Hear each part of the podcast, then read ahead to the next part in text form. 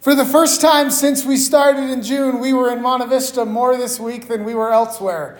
Um, and so it was pretty awesome. Uh, and just, uh, just in this season of transition we've been in, I just thank you all for your prayers and everything else. Uh, continue to do so, but we are, man, it feels good. It feels good. So um, I'm going to invite you to, we're going to open up. We're going to be Matthew 28 today. Uh, we're going to get there in just a minute. Before we do, let me just remind you last week we talked about getting to the same place at the same time as a church, as a people of God. To do that, we talked about our vision here at Calvary to make Jesus non ignorable in Monte Vista and to the ends of the earth. And just a reminder, we don't believe that Jesus needs to be made non ignorable, he is non ignorable. But by our lives, we point to that non ignorableness, and that is, we believe as a church, our role. And let me tell you, it is good to get to the goal together, but it's also good to travel the road together. And that is where we need to be not only united in our vision as a church, but also our mission. Picture this two travelers leave the same place at the same time for the same destination. One travels by car, the other travels by foot. Same destination, same path, but very different modes of transportation, and as such, very different arrival times. This is why it's not only good to know where we are going together, but also how we are going to get there together. And so, looking at our vision last week to make Jesus non ignorable in Monte Vista and to the ends of the earth, today we're going to look at our mission. And our mission is to make joyful, passionate disciples of Jesus Christ. Going to say it again, just so you have it. You're going to hear it a lot. To make joyful, passionate disciples of Jesus. And just in case you don't know this already, this is not an invention of the Calvary family of churches or of this church or of me. This mission is actually not unique to us. It is the very mission that we have been, as disciples of Jesus, called to by Christ Himself in Matthew 28, verses 19 through 20. Let me read this for us right now. I know to many of us this will be a reminder. Very few of us will have heard these words the first time right now. But let me read this for us. Jesus said to them, These are some of his final words. He said, Go therefore and make disciples of all nations, baptizing them in the name of the Father and of the Son and of the Holy Spirit, teaching them to observe all that I have commanded you. And behold, I am with you always to the end of the age. Now, if you are brand spanking new to the church or any church, to the Bible, to Jesus, then you may not know. But this bit of scripture is nicknamed the Great Commission. If you don't know that now, I would urge you to remember it, not just because someday you might answer that in a Bible trivia game, but because this is the purpose to which Christ has called his church. And as part of his church, this is our mission as well. Now, if you've been a Christian for very long, maybe 30, 40, 50, 60, 70, 80 years, I don't know if there's any of us 90 or more, but You've heard sermons on the Great Commission before. I've preached, I don't know how many sermons on the Great Commission.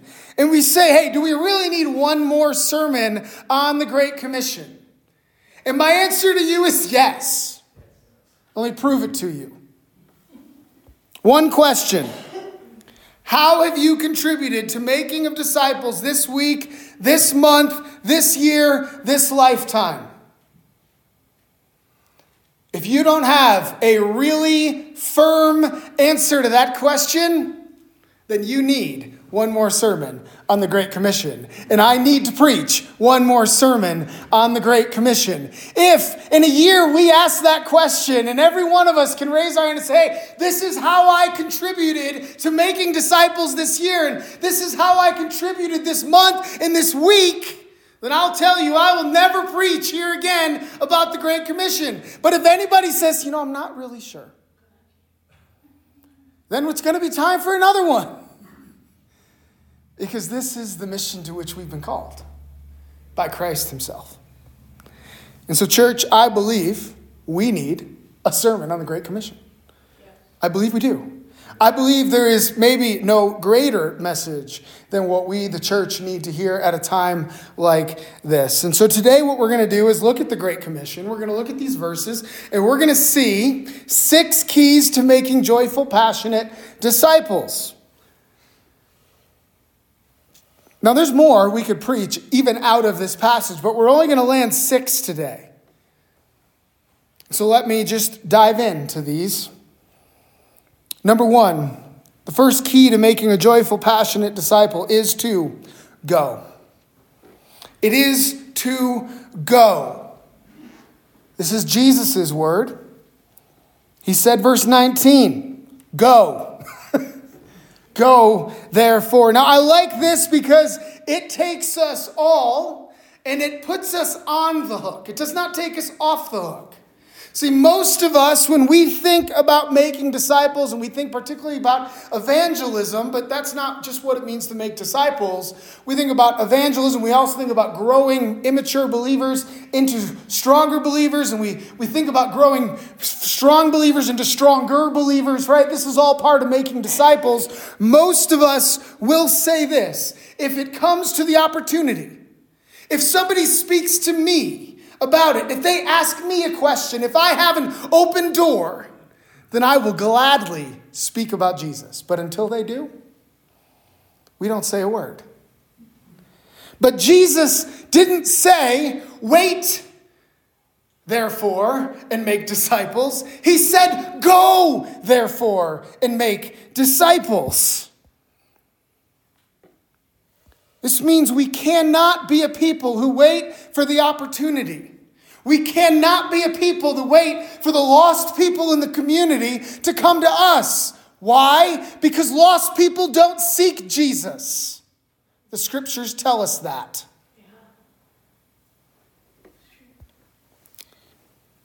First John 4:19 We love because he first loved us. See, we who are part of the church, who love God and love the church and love the community, we do so not because of anything we've done, but because He loved us first. He opened the door to our hearts and our minds and our lives turning to Him. He opened that door, He came first. Romans 5 8, but God shows His love for us in that while we were still sinners, Christ died for us. He didn't say, hey, show up, come be interested in me, and then I'll die for you. While we were still sinners, while we were still running in the other direction, Christ died for us, for you and I. See, the lost people don't usually pursue Jesus. Broken people don't usually pursue Jesus. Most lukewarm Christians do not pursue Jesus. Even growing Christians, even growing Christians will not always seek after the growth they need on their own. What they need is Christ's disciples, it's you and I, to go to them and to love them and encourage them and build them up and challenge them and speak the gospel. If we're going to make joyful, passionate disciples, then, church, we need to be a people that go. We cannot wait for them to just walk in. Now, some will just walk in because the Spirit's already working on them or because somebody years ago went to them and so it's been milling in their mind and their heart for years. Oh, we got to go. We got to go. They need us to go. Now, what does this mean? Here's a couple things this means. It means, number one, that we need to be a people who go to where lost people are. Now, let me just be really clear here for a moment. That does not mean that we're going to the strip club on Friday night. Okay? That does not mean that we are entering dens of iniquity or whatever you want to call them. But what it does mean is that we need to be a people who don't just spend time in this room, in this building, on this property, but that we as a church would go into the community. I'll tell you, yesterday, Betsy and I accidentally went to the farmer's market in Alamosa. And through that endeavor, I added three different people to my I 100 list. Now, if you don't know what that is, that's fine. Let me tell you, remind you, when Pastor Jeff was here about a month and a half ago, he invited all of you to participate in an I 3 list. That means he invited you all as a church to come up with three names, people that you are thinking about inviting, investing in, right? And hopefully you're thinking and praying through that. Well, as a pastor, the challenge is not three. In fact, if I'm honest, the past, the, the my role as a, as a church planter, replanter, I've been told my role is not I 100, but that's where I'm starting. It's actually I 250. And my goal by the end of August is to have 250 names on my list of people that I've met in this community that I'm praying for, investing in, and inviting. Now, I'm not saying that to brag. This is not my natural skill set. I prefer to be a discipler of the people inside the building but I know that can't be where it ends. And so, church, we need to be a people that go to places where they are farmers markets, school, work, the park, the grocery store. Let me ask this when you get gas, do you ever pay in cash? If you do, do you know the name of the person that you hand your money to every week? It's a great, simple way to add a name to your list. Okay? It also means that we set aside a time as a church and as individuals to pray. I'll tell you one of the things in my life that has been so impactful in reaching is in going is prayer in the morning. And I say to the Lord, Lord, who do you want me to reach out to? And, and then I give him time to speak. And there are a lot of times when there's a name that comes up from church, and I know I've got to reach out to that person, or there's a name from an I 3 or 5 or 150 or 250 list that comes to mind, and I think, oh, I got to reach out to this person today. I'll tell you some of the most fruitful ministry I've had in 20 years is that endeavor right there. Why? Because Jesus knows who needs help today. Jesus knows, and the Spirit knows, and He will tell us. He'll tell us. But it also means we need to set time aside to go.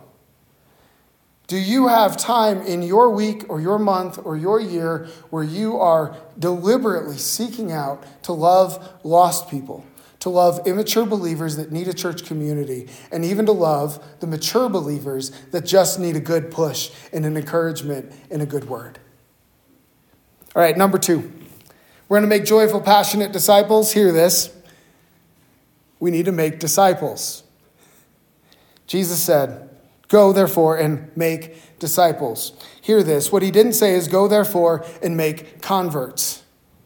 Nor did he say, Go, therefore, and make people who raise their hand and say a prayer. He said, Go, therefore, and make disciples.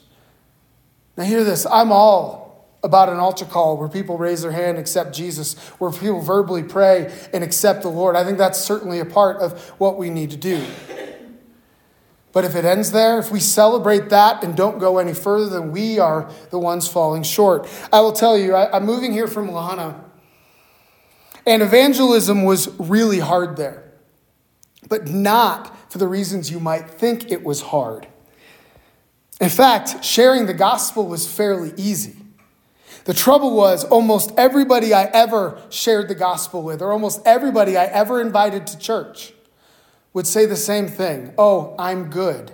I prayed prayer with Pastor John, that's not his name, and he's my pastor, and that's my church. The trouble is, over seven years there, I heard that maybe 150, 200 times. The thing is, that church only had 20 people going to it. None of them were going. Finally, a few years ago, I got the chance to go to a funeral at that church. And here's what I figured out Pastor John had inoculated most of the community to Jesus. Because every time there was a funeral, every time there was anything, he would lead everybody in the whole room in sinner's prayer. They'd all raise their hands and they'd all accept Christ. But none of them actually did. Few months later, I went to another funeral at the same church, and guess what? Half the people in the room were the same people. They all raised their hands again, and they all prayed out loud. And they all said, I'm going to follow Jesus. But let me tell you, I don't think any of them were. We got to make disciples, not just people who say with their mouths that they're going to follow Jesus. I shudder at the words in Matthew 7 21 through 23. Jesus says this. He says, Lord, or not everyone who says to me, Lord, Lord, will enter the kingdom of heaven, but the one who does the will of my Father who is in heaven. On that day, many will say to me, Lord, Lord, did we not prophesy in your name, and cast out demons in your name, and do many mighty works in your name? And then will I declare to them, I never knew you. Depart from me, you workers of lawlessness. Now, I shudder over that because it's not those who never go and don't follow Jesus he's speaking to. He's speaking about people like me and you who are actually involved in church and preaching and prophesying and doing great things. And I got to tell you, if some of those people, if some of us don't have any hope in that, what hope does the person that raised their hand once and never thought about Jesus again the rest of their life have? What we see in this little passage is that to be a disciple is someone who has a relationship with Jesus. Scholars for many years have talked about what a disciple is. And in the day of Jesus, a disciple was someone who was said to walk in the dust of their master. Now, we get that around here. We live in a dusty place. The master's walking along the road. You're following right behind. He's kicking up dirt. And where's it going? All over you. The question is are we close enough to Jesus that when he kicks up dirt and dust, that it lands on us? Or are we not that close to him? Are we like, you know what? I don't really like Jesus' dust and his mess, so I'm going to keep my distance because it's a whole lot cleaner and a whole lot safer.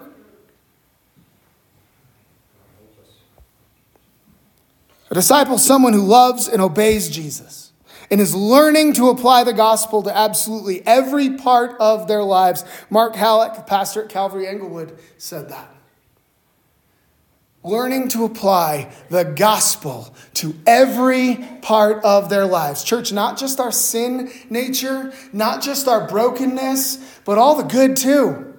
Of learning to apply the gospel to how I parent and how I, how I am a husband, how I pastor, how I am a neighbor to the people in my community, in the, in the neighborhood I'm in, how I work, how I play. Learning to apply the gospel to all parts of life, spending enough time with Jesus that He affects every part of our lives. Amen? Amen. We can't just make converts, we've got to make disciples who are in a relationship with Jesus. All right, number three. Number three, keys to making joyful, passionate disciples is to keep an eye on all nations. Is to keep an eye on all nations. Church, Here's what it says Go therefore, make disciples of all nations. Now, I often say, whenever I see the word all, I tend to lean into that. All means all. It includes the people we like, it includes the people we don't like, it includes the people we're good at reaching, and it includes the people that we feel like we're bad at reaching. Shortly after the Great Commission, Jesus built on it speaking in Acts 1 8, just before his ascension into heaven. And he said this to those same disciples he spoke the Great Commission to. He said, But you will receive power when the Holy Spirit has come upon you, and you will be my witnesses in Jerusalem and in all Judea and Samaria and to the ends of the earth. Now, this idea carries forward. You've probably heard this before if you've heard a sermon on this passage. Number one, Jerusalem. This is the city they were in, this is where they lived. For us, most of us, this would be Monte Vista, Alamosa. It might be this sort of region that we have right here, right? This, this grouping of towns. Judea was the greater region. Right now, we might think about that here as the San Luis Valley. We might think about that as the state of Colorado. It depends how you want to think about that. Then we get to Samaria, and Samaria is an interesting place because Samaria was the enemy of Israel, right? If you're a faithful Jew, then you didn't like these people at all. But Samaria was the farthest extent that most of them would think about traveling. Most of them didn't go any farther than that in the time of their lives. Samaria is the end, the extent. When we lived in La Junta, we knew people that would never go past Pueblo, and their entire lives had never been past Pueblo. I imagine there's people up here in this valley that would be much the same way. It's like we're willing to drive over here, but man, I'm not touching the springs. In Denver, right out. Right? That was Samaria. They, they just wouldn't go beyond it. And then the ends of the earth is, of course, the place where we are called to if we are willing.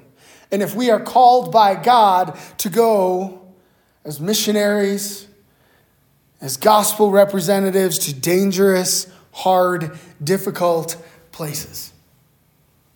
And Jesus said, I want you to carry it all the way from the Jerusalem to the ends of the earth. Now, let me tell you really quick right now, we are not this year going to spend a lot of time focusing on the Samaria and the ends of the earth.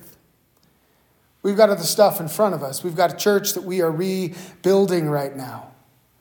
We've got to grow this community. We've got to reach our neighbors, our community. We've got to do some of that work. Okay? That's, that's where our focus is going to be this year, maybe next year. But while we do that, I do not want us to lose sight of the Samaria and the nations.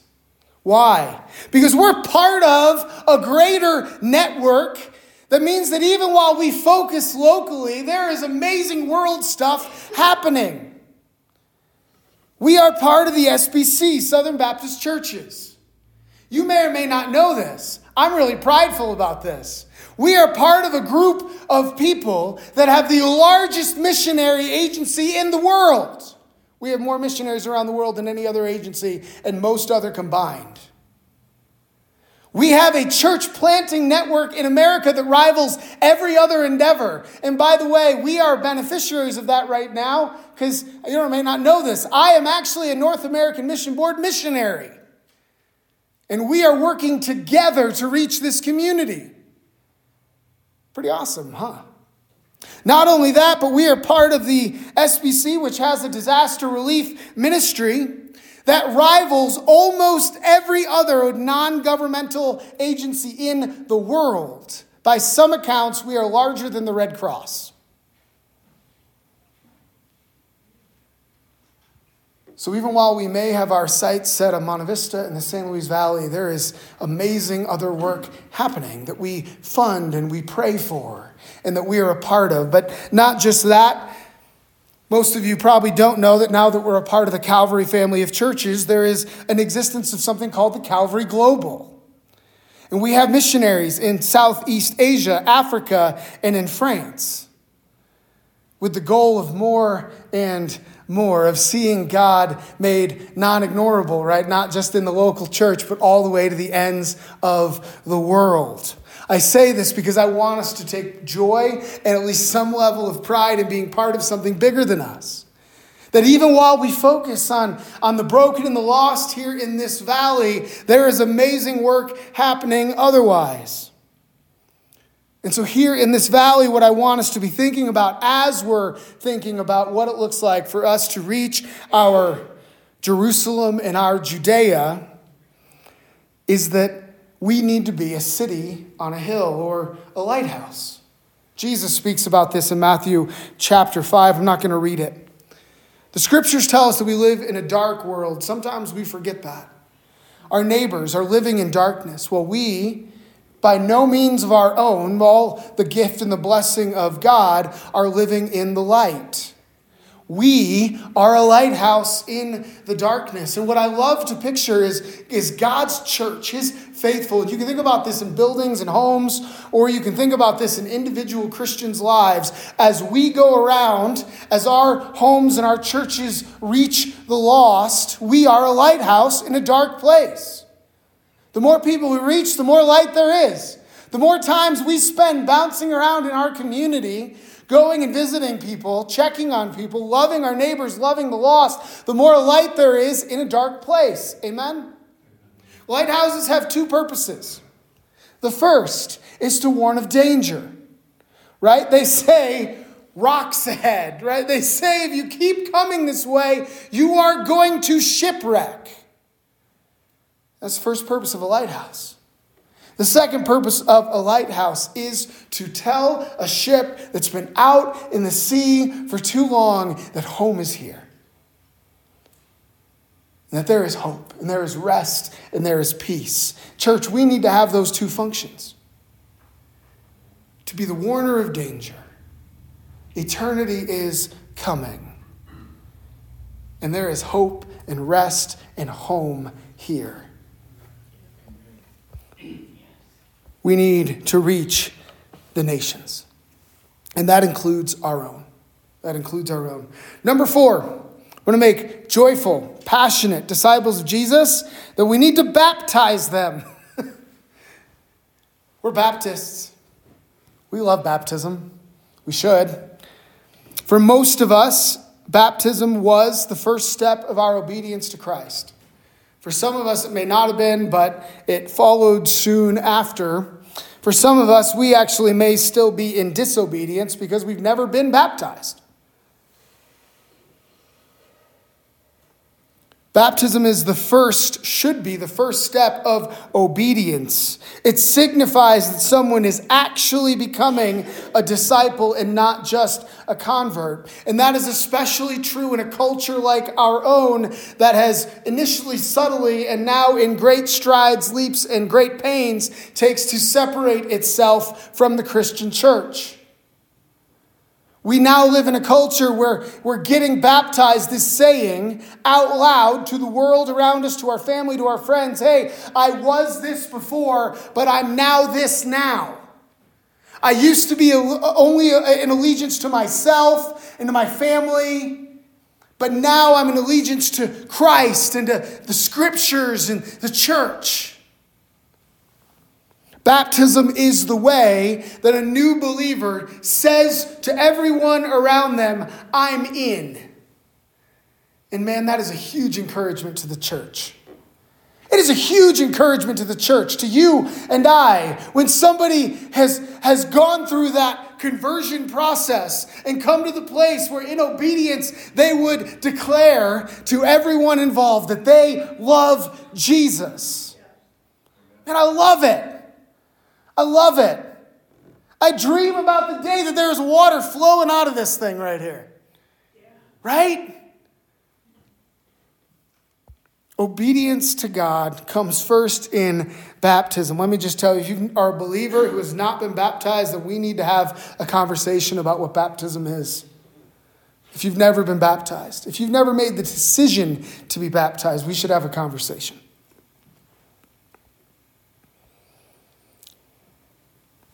Number five, want to make joyful, passionate disciples that we need to teach them. We need to teach them. Verse 20, he says, teaching them to observe all that I have commanded you. Again, all that he commands. Now, what does he commands? I mean, that's not just limited to the New Testament. That is, that is all of the scriptures, right? Teaching all that I have commanded. Now, what does it take to teach someone? All that Christ has commanded. Let me just tell you real quick I believe it takes more than any one of our lifetimes. As an example, John MacArthur. Most of us may know the name John MacArthur. He's a pastor of a really big church out in California. Some people really love him, some people really hate him. he has spent his entire career preaching verse by verse, chapter by chapter, book by book, all the way through only the New Testament. He started in his 20s, he retired in his late 70s, early 80s, I believe. And in the course of his career, he managed to only preach the New Testament, preaching verse by verse chapter by chapter, book by book, and he, he, he did the entire thing. That doesn't even count the Old Testament. Now, I, if you ever listen to a John Piper or John MacArthur sermon, then you know that he didn't ignore the Old Testament. In fact, his New Testament sermons are jam packed full of the Old Testament. But what he devoted himself to was preaching the New Testament faithfully, which means he had to go through the Old as well. But it took him an entire lifetime to go through one third of the Bible Sunday mornings. Most of you will not give me the chance to do that. You'll die first. Just be fair and honest. Even the young people in here won't get there because I'll die before we get to that point. So, what does it take? Well, it takes far more than Sunday mornings to teach disciples all that Jesus has commanded us. It takes our lives. It takes our Mondays and our Tuesdays and our Wednesdays and our Thursdays and our Fridays and our Saturdays. It takes going fishing with our buddies. It takes going to the grocery store with someone, right? It takes all kinds of what I call, what we want to call doing life together. And as a church, we need to be doing some life together, just spending time together, growing together. We also can do that with our neighbors. I had a really good friend, his name was Jim, Jim Denges. He died a couple years ago, sort of tragic, very sudden. He was probably the most joyful, passionate believer I've ever known in my entire life. I mean, I just spent time with this guy, and like, no matter how bad my day or my week was, like, Jesus was good, and, and we were moving forward in the kingdom. That kind of guy. He had only been a Christian for about 10 years. He had a buddy that he went hiking with and camping with. A couple times a year, all over the world. They, they did high points. They never did uh, him, Everest, but they did a lot of the other high points around the world. They were adventurers. And his buddy was a solid believer. And they'd get back to their tent at the end of the evening, whatever time they'd been hiking, and they would get there and he'd sit there and read the Bible, and Jim would make fun of him. And they did this for years. And they did it for years. And one day, Jim asked a question, and his friend was there to answer. And suddenly, Jim's world opened up and he realized what he had been missing and he gave his life to Jesus and he became a joyful, passionate disciple of Jesus. Why? Because he had a guy who went hiking with him and camping with him.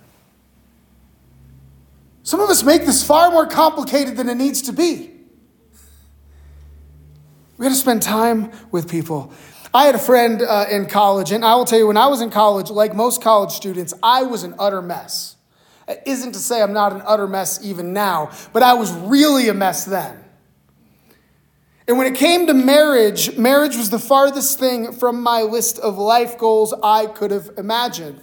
That doesn't mean I didn't want a relationship, but marriage was out there. My parents were divorced. My mom divorced a couple times. Every friend I had, their parents were divorced. I had nobody that I knew whose marriage was intact. And so I remember thinking, why the heck would I get married? We had a set of friends in college who were a little bit older than us. They were getting married. And I will tell you, one of them, his name was Tim, his wife's Mandy. I don't think he ever taught me anything. I don't think he ever said, hey, Matt, let's talk about this. Let's, let's teach on something. But in the course of a few years of friendship with him, he transformed me in my view, in my heart. And I can be honest, if I wasn't for him and, and, and his wife, Betsy and I would not be married now, I don't think. Because he did life with us. Betsy lived at their house for, for a year and a half or so in a spare bedroom. We spent time there because that's where she was, so I spent time there. it takes a lifetime to teach what we need to teach, and it's worth teaching. Amen? All right, number six, if we are going to make joyful, passionate disciples, then we need to trust in Christ's power and his presence. Let me read the end of this verse set for us.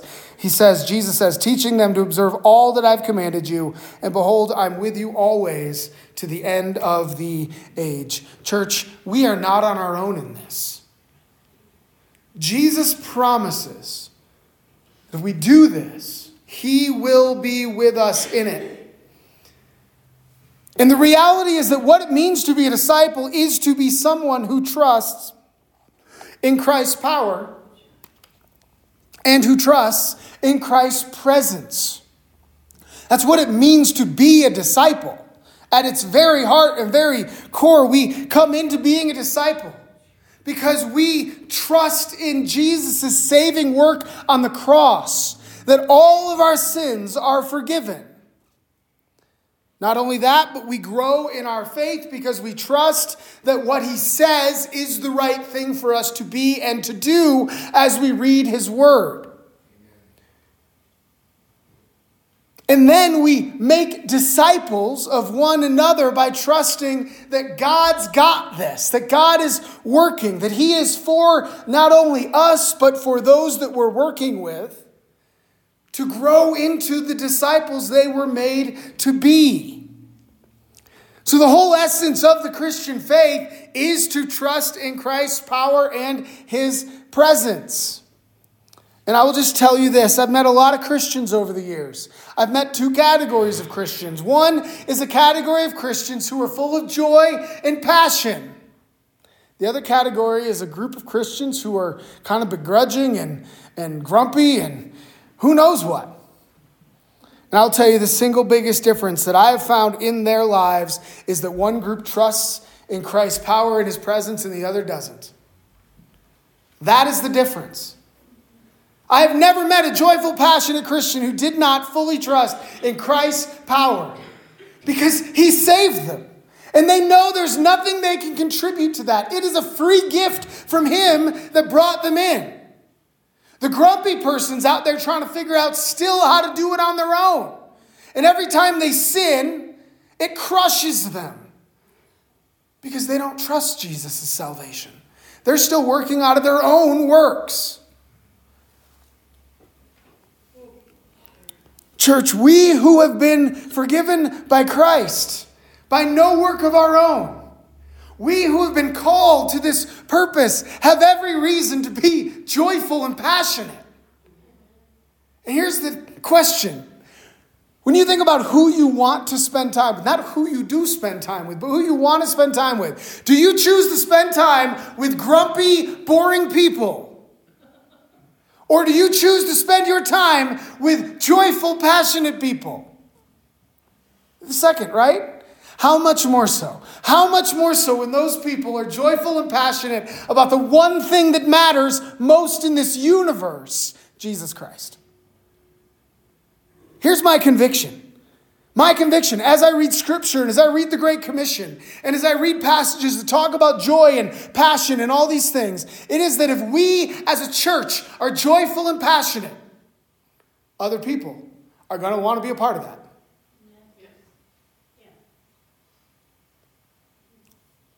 That's what I found. It's what you see in Scripture. It's what you see in Scripture, it's what we see in life.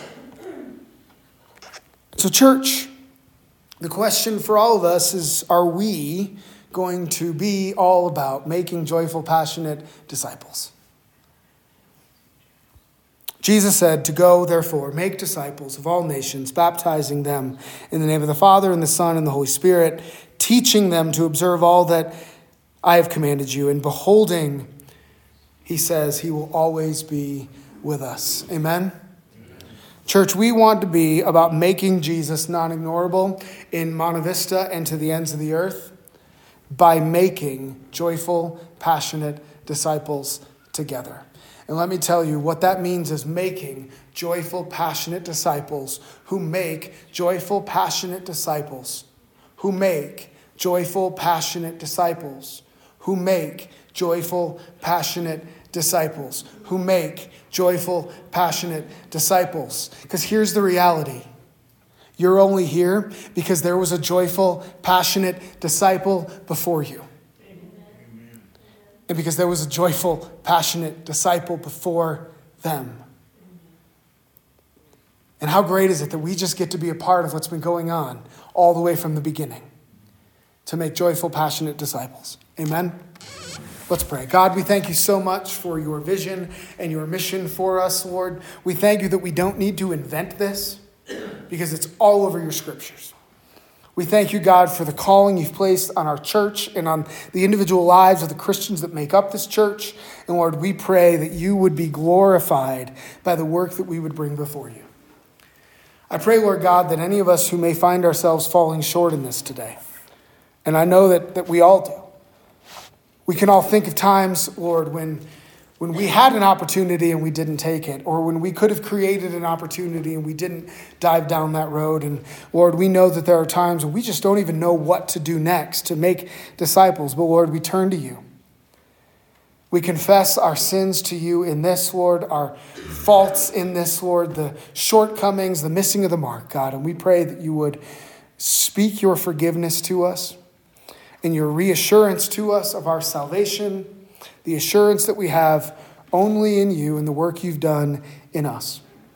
I pray, Lord God, that as we would come into the time of the Lord's Supper in just a moment, Lord God, that you would be glorified and that we would come before you in honesty and that this would be a meaningful time in our minds, in our hearts, Lord, in our faith, as we are reminded what you've done for us, as we so are every single week that we do this. Lord, we thank you and we praise you, Lord, and we give you the glory. Amen.